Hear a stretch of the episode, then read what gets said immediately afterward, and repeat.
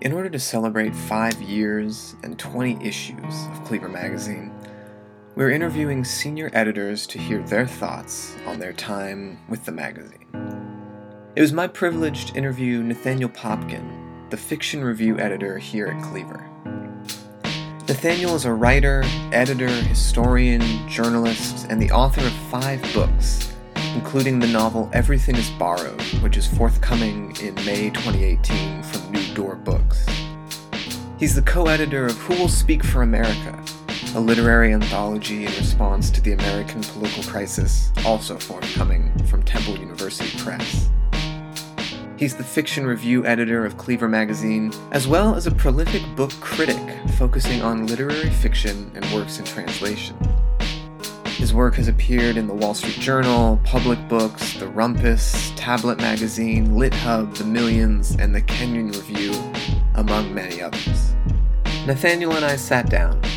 He in his office in Philadelphia, where he lives and works, and me in my office in Seattle and we talked about literary criticism, works in translation, and Philadelphia as a literary scene. So, uh, how about you tell me a little bit more about your role with Cleaver? I, have been, you know, I write a lot of literary criticism, or I have been over the last few years for lots of different publications. And I had a sense of what I liked about it and what I wanted to do with it and where I wanted to take it and so somehow proposed to her. I don't even remember that uh, Cleaver should have a, a, a, book review section, and that that would um, be an interesting feature that could develop into something that really just it just came naturally. And then we started to assemble a, a cadre of, of writers. So I guess what was it that drew you to Cleaver specifically to start this this sort of project? There was a couple things. One, I liked the vision for um, for a literary magazine that was unbeholden to anything else.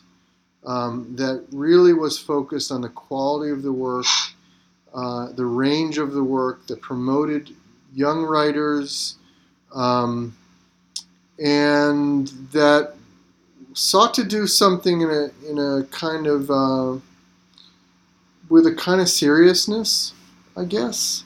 Uh, and I think it was more than that. Really, was the opportunity to start a review section um, that would focus on independent press and work in translation that was mostly being and still is mostly overlooked.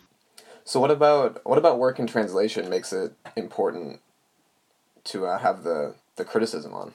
You know, there's a whole world out there, and there's a whole world that where, where, where people don't give a shit or think about the United States of America or English language culture at all, and those worlds are vast. They're complicated. They're real, and we barely have any sense of them whatsoever. And there's lots of ways of getting a sense of them. You could you could learn a, another language and say read the Budapest daily newspaper. You could watch foreign films. You could travel. And you can read literature, and literature always ends up being this magnificent entry into minds, events, and places. And for me, as someone who cares deeply about literature that emerges from place, that is connected from place, that explores place, um, that seemed like an obvious thing to me. I'm definitely happy to see more work in translation, even in small literary magazines. And the other thing about it, when you're uh, trying to, well, we're trying to create a rich conversation. And we're trying to think in a very serious manner about literature of quality. And so you get that because what even what we get in translation to the US or to the English speaking world is a select bit of what's out, a very select bit of what's out there, right? So, but often that means it is a very high quality. The, the, the concept, the process, the system, the world of translation is kind of infinitely interesting.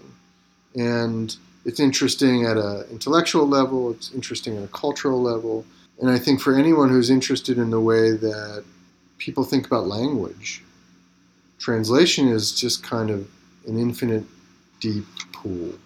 And so when you when you think about producing these these book reviews or these works of criticism, how do you see your role as an editor coming into play?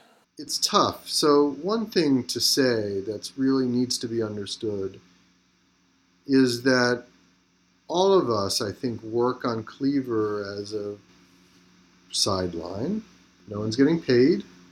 That's important to remember, right? So we're producing this very, very uh, high level magazine without with also without it actually being real in the way that reality is judged in this country through the marketplace. And so we're doing it on the side. We're doing it with purpose, but we're also doing but also as a result of it being on the side, the amount of intention is tempered a little bit. However, we do try to have a cleaver approach. A lot of times the readers aren't going to know who the writer is, who's the author, and why then care. Why do you want to care about this person's book? Is it just because of the subject or the plot? Maybe, but maybe there's something more that it can be embedded in. Looking at what the interesting contexts are and situating the book, the author, into that those contexts enriches, it seems to me, what we can do with a book review. There's ways of connecting a little old book review to something much, much bigger and therefore making books and literary life more relevant. So is that what is that what sets a good book review apart from a subpar one? Is relevance or context? In my opinion, um, a good book review situates the book so that it can be understood on its own terms and helps the reader to understand where it came from and what it means to us as readers and, if, and that it would be the relevance.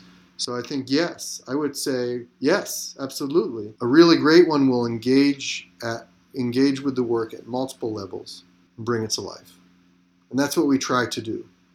To move away a little bit from that uh, subject, uh, from what I read about you and what I know about you, you're a, you're a Philadelphia writer. Yeah, I'm a Philadelphia writer.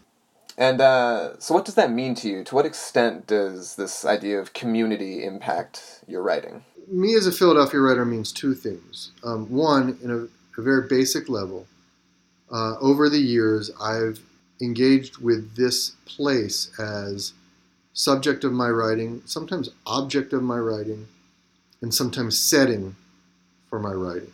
And it's just given me this sort of almost not but not quite infinite world to explore past present and sometimes future material wise to work with.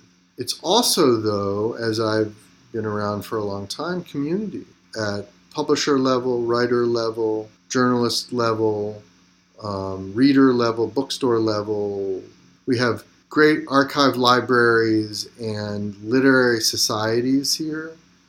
Um, that are important, and so engaging with them too. So this is a very rich. It's just a very rich life, and because Philadelphia's story goes, it has an origin story that's connected to the American origin story, and deeply connected, of course, but that it's a place that has produced its own culture, its own particularity over a very long period of time, it allows it to be a great literary subject. For me, it's that well. Cleaver is part of that well. It's just situated itself there from the get go. There is a Philadelphia connection to Cleaver that is important, but also doesn't limit it. And I think that's an important concept. What is the best advice you've been given as a writer or as an editor? Don't overstate.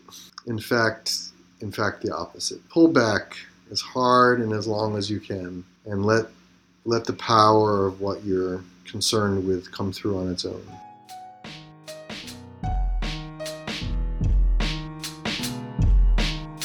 On the Edge is a production of Cleaver Magazine. This episode was produced by me, Ryan Evans, with music from Simon Aspinall. Thanks for listening.